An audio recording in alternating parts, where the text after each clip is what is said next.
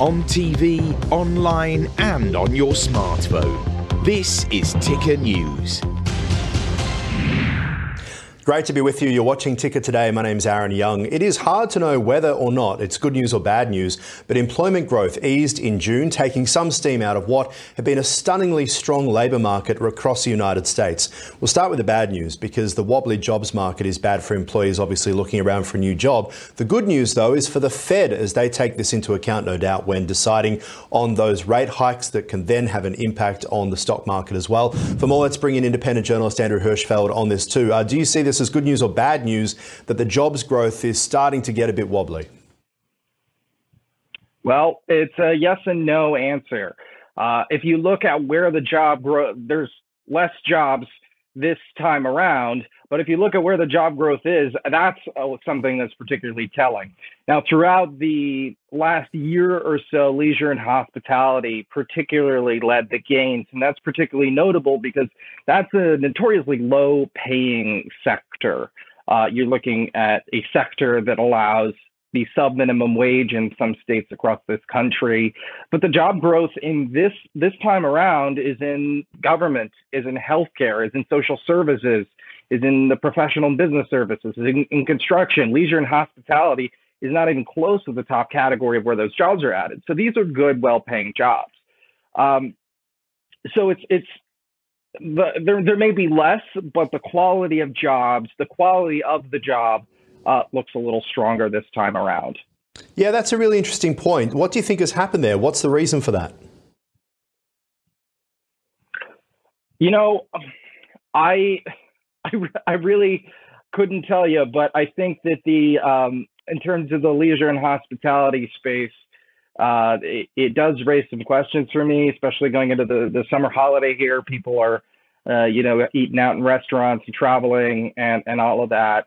Um, Construction is interesting because there's been a the surge in construction across the country for new homes, uh, but it really it, it, it is does raise some questions about what the reality of that is. Uh, the other thing that really was interesting to me in this particular jobs report is if you look at the ADP National Employment Report uh, that came out the day before, those numbers were more than double what the uh, government report said. So there's just a lot of open questions about what exactly this jobs report means and and where uh, how to uh, decipher it. But yeah, but I like the industry to industry. That's a it's a really interesting point. You talk about yeah, leisure and hospitality and the impact there. We see that when it comes to retail jobs, for example, it lost ten thousand positions, and that would no doubt be because mm of the pinch that a lot of retailers are feeling because people don't have the cash to be able to go out and spend like they used to because of those rate rises. Would that be fair to say? That's fair to say. Yeah. And then we talk about some of those government jobs you mentioned as well, not just healthcare, but also 60,000 government jobs, but a lot of them are county and state based, not necessarily federally based. So you can't really look at it as some sort of a Biden administration jobs program per se, because it's filtering throughout the states and the counties. That's pretty interesting too, right? Yeah, it's it's not necessarily you know government jobs from the U.S. government.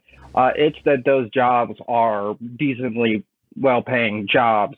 They're jobs that pay more than the sub minimum wage or the minimum wage, uh, tipped wage, uh, something like that. So that is something that's of particular note.